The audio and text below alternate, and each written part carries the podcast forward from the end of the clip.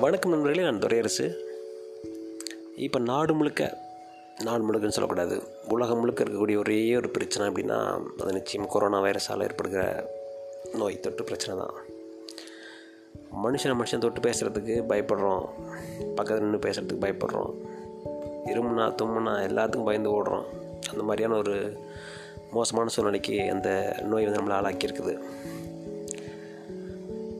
இந்த நோய் பாதிக்கப்பட்டால் அல்லது நோய் பாதிக்கப்பட்டிருப்பதாக சந்தேகம் இருந்தால் கூட என்ன பண்ணுறாங்க தனிமைப்படுத்தணும் அப்படின்னு சொல்கிறாங்க ஏன் தனிமைப்படுத்தணும் அப்படின்னா அது விரைவில் பரவக்கூடியது அப்படிங்கிறனால. யோசிச்சு பார்த்தா நம்ம கிராமப்புற வாழ்க்கையில் நமக்கு நிறைய பாக்டீரியா வைரஸ் தொற்று நோய்கள் நிறைய வந்திருக்கு.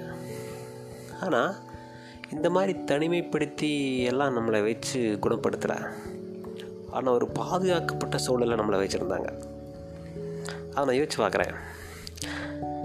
சின்ன வயசில் அதிகமாக வரக்கூடிய நோய் குறிப்பாக வெயில் கால நோய்கள் அப்படின்னு பார்த்திங்கன்னா இந்த மண்ணாங்கட்டி மாரியாய் அல்லது மணல் வாரி அல்லது சின்னம்மை அல்லது பொண்ணுக்கு வீங்கி இந்த மாதிரி நோய் வரும்.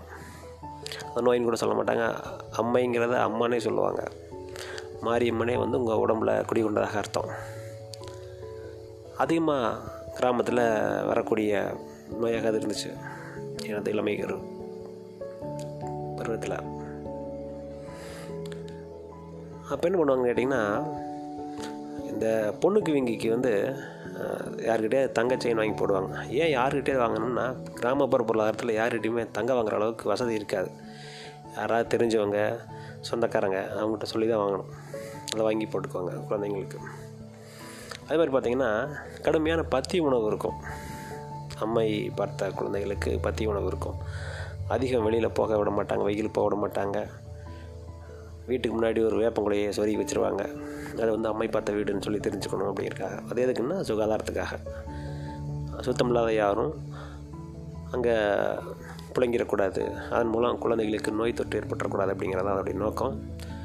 அதே மாதிரி மூணு தண்ணி ஊற்றுவாங்க குளிக்கிறது தான் சொல்கிறேன் அந்த தண்ணி வெயிலில் தான் வைப்பாங்களே தவிர சுடு தண்ணியாக வைக்காமல் வெயிலில் காய வச்சு அந்த வெப்பத்தால் சூடான தண்ணியில் வேப்பநாயில் போட்டு வச்சுருப்பாங்க. மஞ்சளை போட்டு வச்சுருப்பாங்க. அதில் உட்கார வச்சு குளிக்க வைப்பாங்க.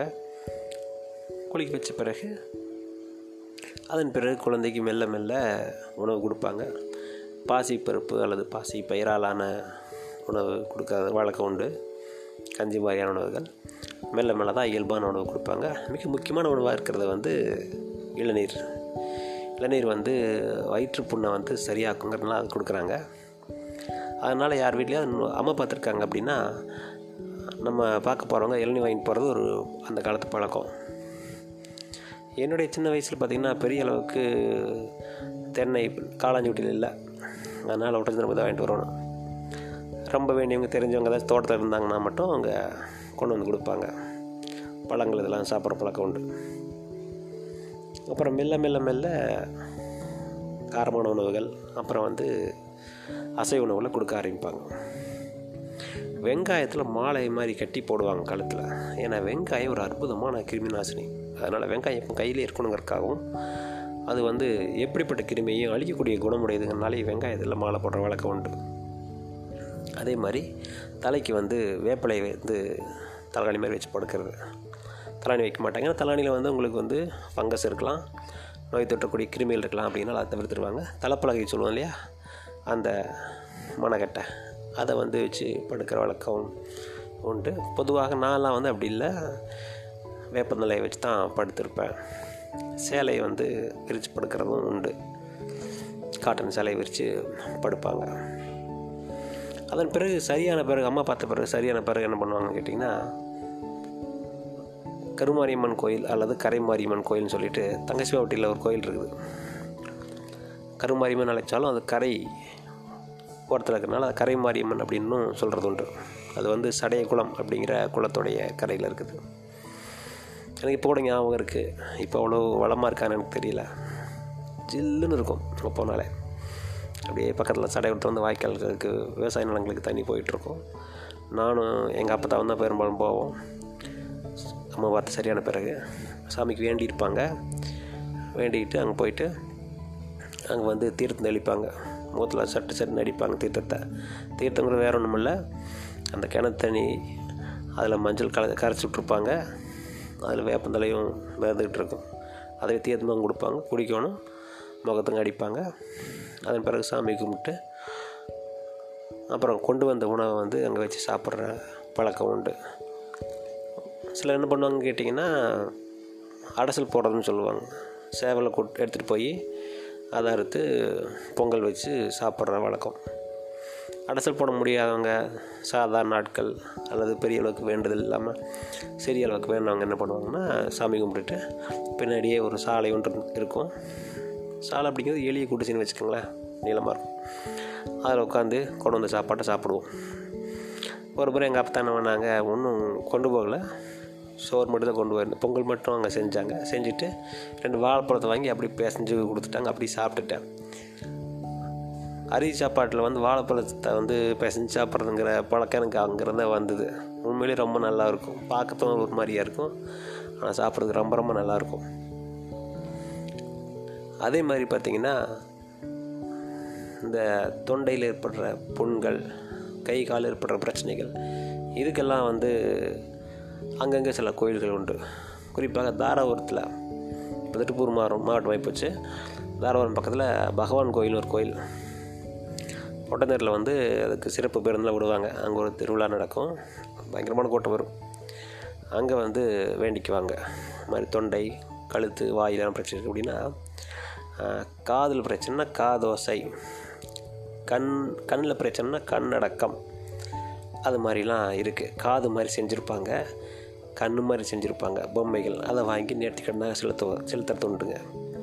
அதே மாதிரி பாதம் அடிக்கிறதுன்னு சொல்லுவாங்க. உங்கள் உங்களுக்கு காலில் பிரச்சனை உங்கள் உங்கள் கா உங்கள் உங்கள் கால் நீங்கள் நிற்க வச்சு ஒரு ஆச்சு மாதிரி வரைவாங்க. அது பாதம் அடிக்கிறதுன்னு சொல்லுவாங்க. அப்புறம் வந்து சில வேண்டுதல் இருக்கும். என்னென்னு கேட்டிங்கன்னா பொட்டிலி போடுறதும்பாங்க. பொட்டிலினா ஒன்றும் இல்லை பட்டாசு தான். பட்டாசு அப்படிங்கிறது ஒரு நாட்டு அங்கே கிடைக்கக்கூடிய பொருட்களை வச்சு துப்பாக்கி மாதிரி தான் இருக்கும். மேல் நோக்கி சுடுற மாதிரின்னு வச்சுக்கோங்களேன். ஒரு குழாய் மாதிரி வச்சு சொல்லுவாங்க பொட்லி போடுறதுன்னு. அவ்வளோ போட்டாச்சுன்னு இத்தனை ஒரு பொட்டலி ரெண்டு பொட்டலின்னு போட்டாச்சுன்னா உடம்பு சரியாகிடும் அப்படிங்கிற நம்பிக்கை. இதெல்லாமே இருந்துச்சு. இது சின்ன வயசில் வந்து மூட நம்பிக்கையை பார்க்குறவங்களும் இருக்கிறாங்க கடவுளை பார்க்குறவங்களும் இருக்கிறாங்க. ஆனால் இதில் இருக்க அறிவியல் நம்ம பார்க்கணும். நல்லா பாருங்களேன். பயன்படுத்துகிற பொருள்லாம் பாருங்கள் எளிய உணவு உணவு. அதாவது பாசிப்பருப்பு கஞ்சி இந்த மாதிரியான ரொம்ப எளிய உணவு. இளநீர் அப்புறம் வந்து பழங்கள். அவ்வளோதான் வேறு எதுவும் அம்மா பார்த்த குழந்தைக்கு சாப்பிட கொடுக்க மாட்டாங்க. அதே மாதிரி மூணு முறை தண்ணி ஊற்றுறது நோய் தொற்று வராமல் இருக்கிறதுக்காக வெளியில் வந்து வேப்பங்களை சொருகி வைக்கிறது. அதே மாதிரி தண்ணியில் ஊற்றின பிறகு கூட அந்த குழந்தைய வந்து சுலபத்தில் வந்து எல்லா பக்கம் போக விட மாட்டாங்க. சாயந்தரம் வெளியே நிற்க விட மாட்டாங்க. கையில் ஒரு வேப்பந்தலை வச்சுட்டு போக சொல்லுவாங்க. வெளியில் பாத்ரூம் போனாலும் எங்கே போனாலும். அந்த காலத்தில் வந்துட்டு கழிப்பறை கிடையாது இல்லையா? வெளியே தானே போகணும். அப்போ கையில் வச்சுக்க சொல்லுவாங்க. என்ன அப்படின்னா ஏன் அந்த மாதிரி மாலை வேலையில் போக வேணாம்னு சொல்கிறாங்க அப்படின்னா அந்த குழந்தைங்க வந்து உடம்புல அப்போ தான் வந்து வெள்ளை அணுக்களும் நோய் கிருமிகளும் போராடி சோர்வடைஞ்சிருக்கு உடம்பு. அப்போது அதிகமான வெள்ளை அணுக்களுடைய தேவை ரத்தத்தில் வெள்ளைத்தட்டுகளுடைய தேவை அப்படிங்கிறது இருக்கும். அப்போ வந்து எந்த நோய் தொற்று புதுசாக வந்தாலும் உடம்பு அதை எதிர்த்து நோக்கி சண்டை போட்டு ஜெயிக்கிற அளவுக்கு உடம்புல பெரிய அளவுக்கு வலு இருக்காது. அதனால் நோய் எதிர்ப்பு சக்தியை உருவாக்குற வரைக்கும் பாதுகாப்பு வச்சுக்கணும் அப்படிங்கிறக்காக தான் அந்த மாதிரி செய்வாங்க. அதே மாதிரி மஞ்சள் தண்ணியை தீர்த்தமாக குடிக்கிறது வேப்பந்தலை தலைக்கு வச்சு படுக்கிறது இது எல்லாமே அறிவியல் பூர்வமான விஷயங்கள் தான். மஞ்சள் வேம்பு தான் வந்து நம்மளை இன்றைக்கி வரைக்கும் காப்பாற்றிட்டு வந்துட்டுருக்குது அதை சார்ந்த சில நம்பிக்கைகள் நமக்கு இருக்கும். அதெல்லாம் வேறு விஷயம். ஆனால் நமது உணவு பழக்கம் நோய் தொற்று நோய் பரவாமல் இருக்கிறதுக்கான வழிமுறைகளை கையாளுவது அதை ஒரு ஒரு சாமியாக பார்த்து அதற்கான மரியாதை கொடுத்து அவனை அந்த நோயாளி வந்து பராமரிப்பது.